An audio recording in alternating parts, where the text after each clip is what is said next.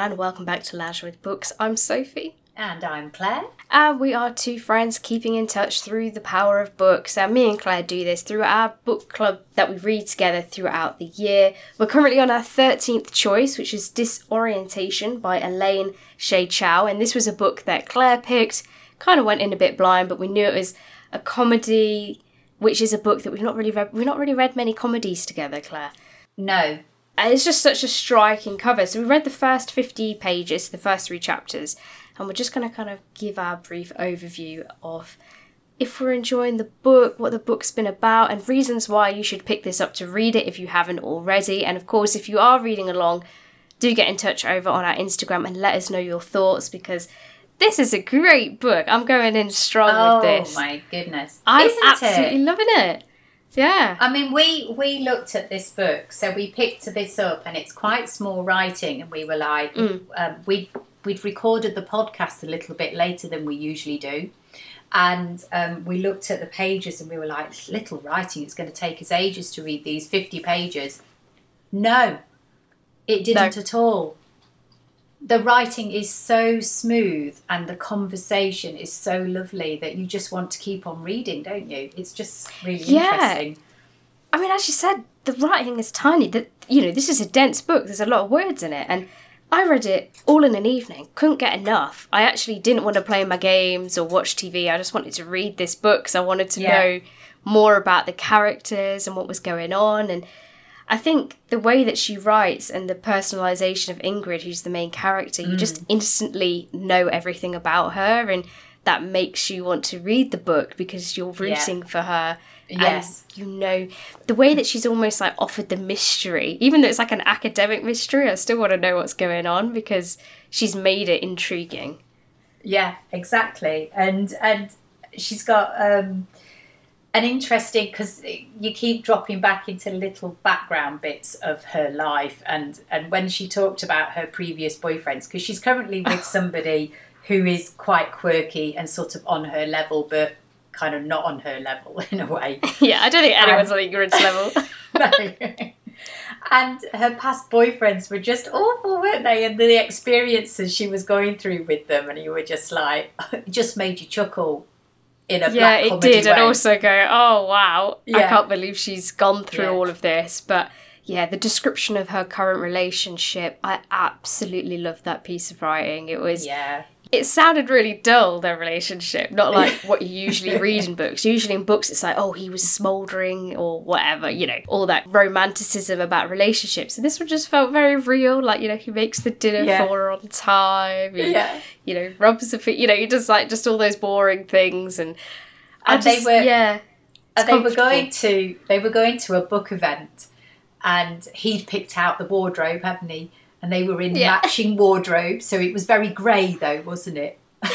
and they were basically she'd Oh. written um she, it was her book or something she'd written a book on Mm. or something and it was her opening of that book wasn't it the and uh, they'd gone along to this and they actually looked really plain and that's where uh, there's this other character isn't there that we've been that's kind of been introduced through these 50 pages, pages called vivian Vo, who is clearly Ingrid's total opposite, and she hates her, doesn't she? She absolutely does, yeah. hates her.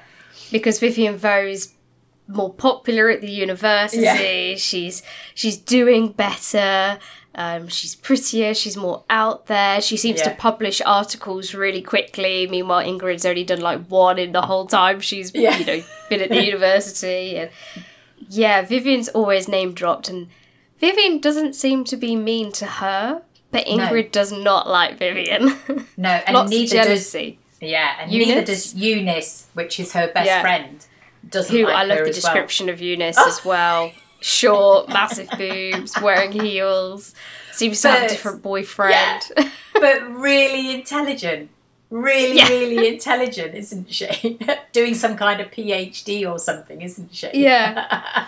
I mean, what's quite interesting is that this book is very funny and it it's it's conversational and it draws you in and you want to know mm. more. But I have started to notice that there's a lot of undertones of talking about, you know, racism in academia or things going unnoticed yes. and I, I like the way that she's putting that in the book because the main character herself is of Asian descent and also doesn't seem to be aware of all of this racism that's going on around her.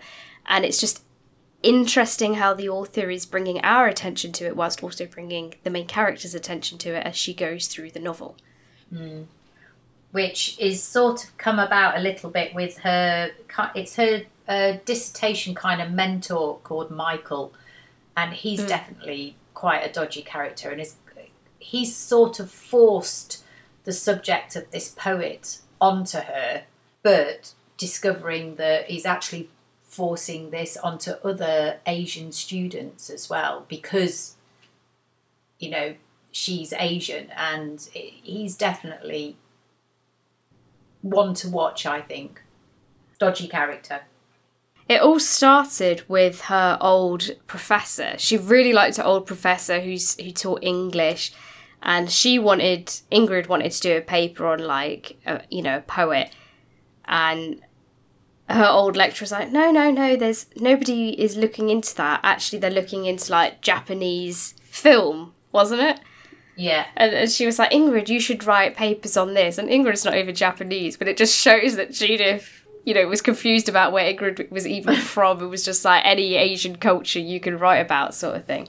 And it's almost like the university just wants to say, oh, you know, we're being authentic and having mm. people write about their own culture. And actually, they don't even know where she's from. They're just like tacking any Asian um, literature onto her. And I thought that was because that's where it all started, really. Because then she ended up with this guy, the lecturer, as you say, who who seems very shady. Mm.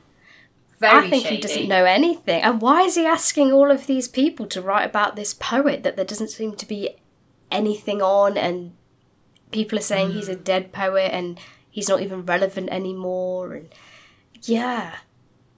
So obviously she's trying to do this dissertation on this this this poet, and she's spending a lot of time in the archives and uh, and there's also the archivist that she describes oh gosh, as well. that side story.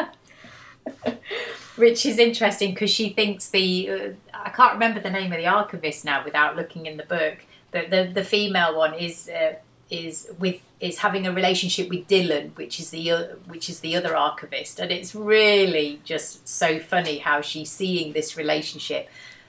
But there isn't actually anything going on is there. And, no, she's like and, writing this own fan fiction in her head while she's yes. meant to be studying for this yeah. uh, dissertation that but she's she writing. knows she knows the whole routine of uh, one of the archivists about because she goes to a toilet at a certain time, has a coffee at a certain time, and uh, yeah, it's it's quite entertaining.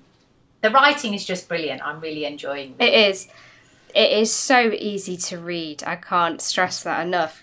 You know, considering how many words we read, and it's addictive. I would say it's a very addictive book because I struggled with those days when I couldn't read it, Claire, because I was waiting for the podcast. I didn't pick up another book because I was like, I just want to read that one, and I know nothing would compare.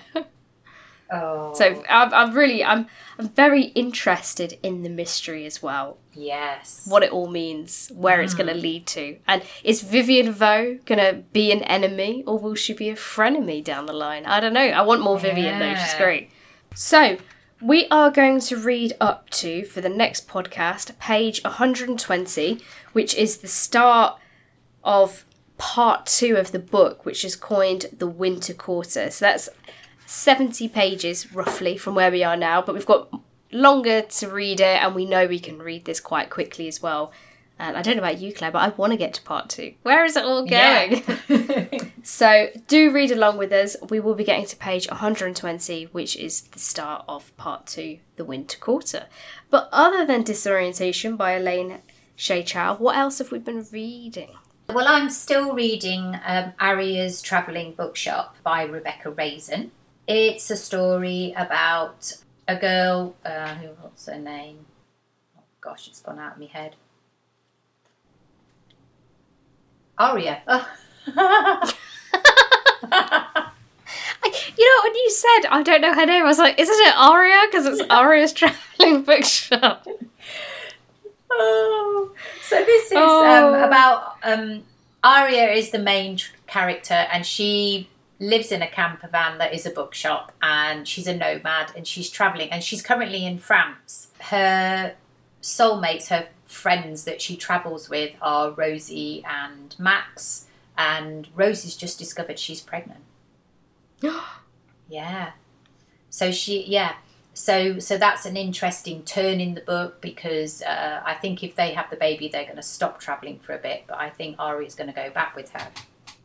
Um, but the other interesting thing that's happening in the story, well, interesting, romantic thing that's happening in the story, is the character Jonathan, who is the who she's discovered is an author of a book, and he does a book launch in France near where she is travelling and ends up going to that book launch. And she's met Jonathan in a previous time in England, but didn't know he was a book. He didn't know he was an author, and he's obviously very interested in her, and she's very interested in him. But obviously, she lost her husband to cancer, and so she believes that she can't find true love in anybody else and so she's sort of holding back and doesn't want to get involved with Jonathan, but does want to get involved with Jonathan and doesn't want anybody else getting involved with Jonathan. So she's stuck in that little world of feeling guilty about having another relationship, I think.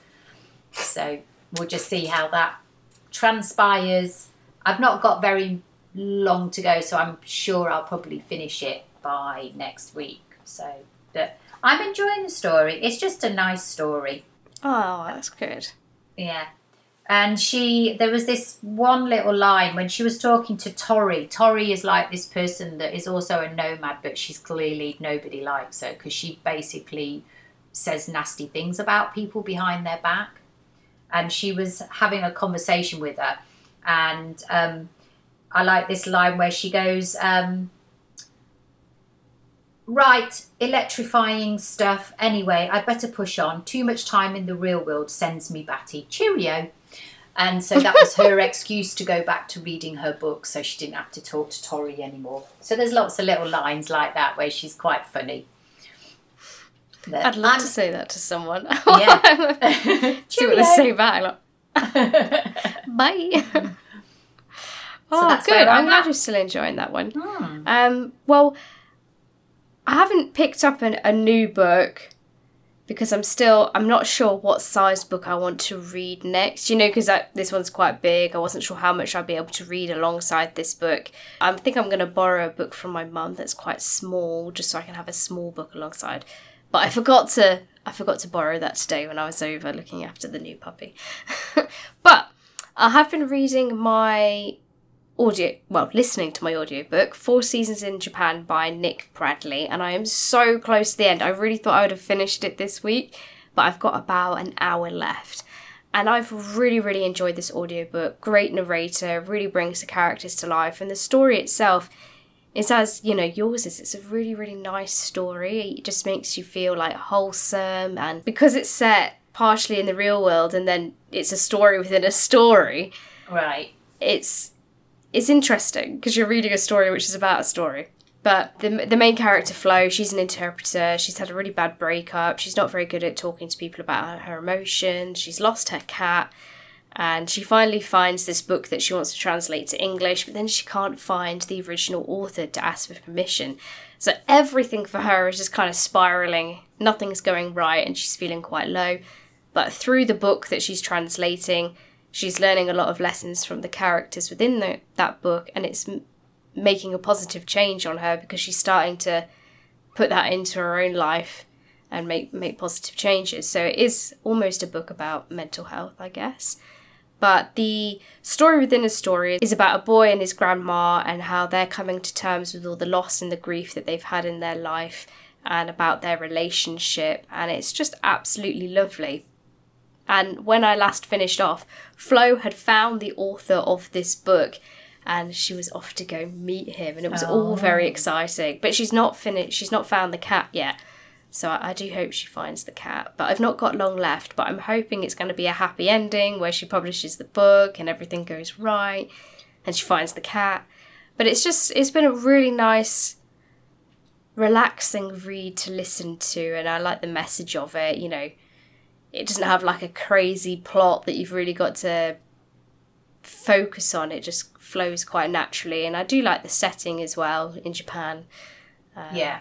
So yeah, I've I've really enjoyed that. I would say it's um it was a bit of a surprise because it was just a a random pick. I liked the cover, I liked the narrator, and I just hoped it would be good, and, and it was. So paid off, paid off gamble. That's good. But uh, you haven't picked another book. Are you sharing what other books you might be um, choosing, um, or? I'm not sure yet. I think it's going to be a translated book because I do find translated fiction tends to be a lot smaller than fiction that isn't translated.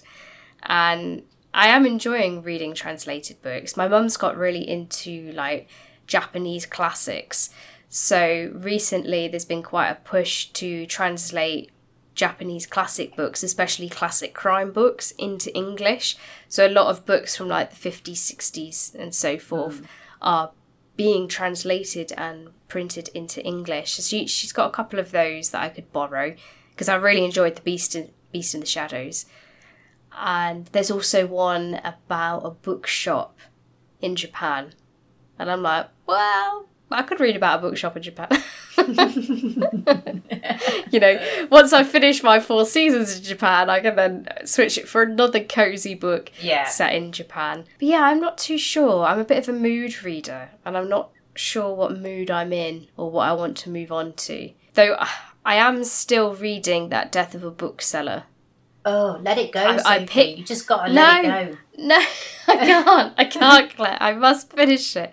I did pick it back up, and I think I'm on like 70% now. So I've made some good progress. I made like 20% progress like last time I read it. And it wasn't too bad reading it, but it's just not enjoyable. But I will finish it. I will finish it. I have to. I can't not. Because it's on my Kindle as well, if I don't finish it, it will sit there forever at like 70% and it will really annoy me. I have been sharing lots of stories because I, I go out and do outreach sessions at care homes as part of my role at the uh, hmm. in the archives, and so I've been sharing lots of stories about World War Two because obviously we're coming up to Remembrance Sunday, so mm-hmm. one of the stories is that in the Whitby area, a Heinkel bomber was shot down on on a farm, a, ba- a Bannial Flats farm, and it was the first German plane to be shot down on English soil in 1939. Bet you didn't know that. Wow. Yeah. I did not know that. Yeah. That's a good fact. So Whitby yes. crashed the first plane. Yeah, and it and it's uh, yeah next right next to this this farm. It was landed in a field. It was caused quite a a commotion and lots of people running up to to have a look at it. Yeah. What were they doing flying above Whitby? I guess it's on the well, coast. They got so they shot. Might have been trying a different path. Yeah, oh. well, they, it got shot, and the the guy who was who shot the aeroplane is the oh I can't remember his name. Oh, he was the man who was who had a who was in a relationship with Princess Margaret but couldn't marry him. Oh, I've forgotten his name. Oh, it's gone out of my head.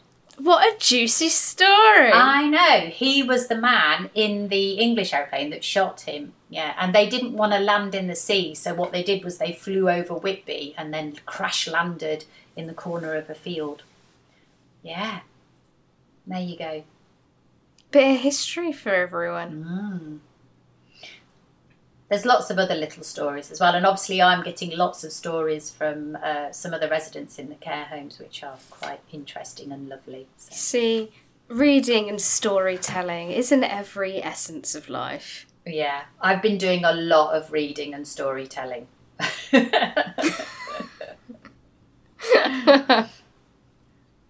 anyway, that's well, all. That is all. Um, as always, do follow us on Instagram at Lounging with Books because we do post some content. I'm being a bit active on the stories, posting questions, asking you what you're reading, that sort of thing. So do make sure you're following us. Give us a like and share your thoughts on disorientation if you are following along. If you're not, I'd strongly suggest you do. It's a brilliant book, really enjoying it so far. And we will be getting to page 120, which is the start of part two, the winter quarter. It is goodbye from me. It's nearly goodbye for me. It's Captain Peter Townsend, who was the man flying the aeroplane. Goodbye.